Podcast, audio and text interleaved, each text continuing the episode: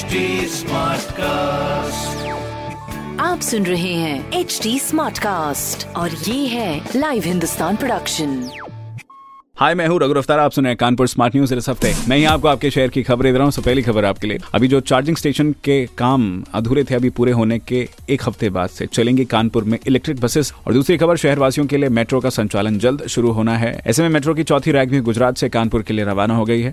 तीसरी खबर, कानपुर में पच्चीस डिग्री तक का पहुँचा है टेम्परेचर अगले बहत्तर घंटों में दस किलोमीटर की रफ्तार से हवाएँ चलेंगी और बरसात होने की भी संभावनाएँ हैं। तो ये थी कुछ ज़रूरी खबरें जो की मैंने प्राप्त की। हिंदुस्तान अखबार से आप भी पढ़िए क्षेत्र का नंबर है अखबार हिंदुस्तान को कोई सवाल हो तो ज़रूर पूछेगा हमारे हैंडल है फेसबुक ट्विटर इंस्टाग्राम पर at the rate S T smart cast और ऐसे ही पॉडकास्ट सुनने के लिए log on to W W W dot H T dot com आप सुन रहे हैं एच टी स्मार्ट कास्ट और ये था लाइव हिंदुस्तान प्रोडक्शन स्मार्ट.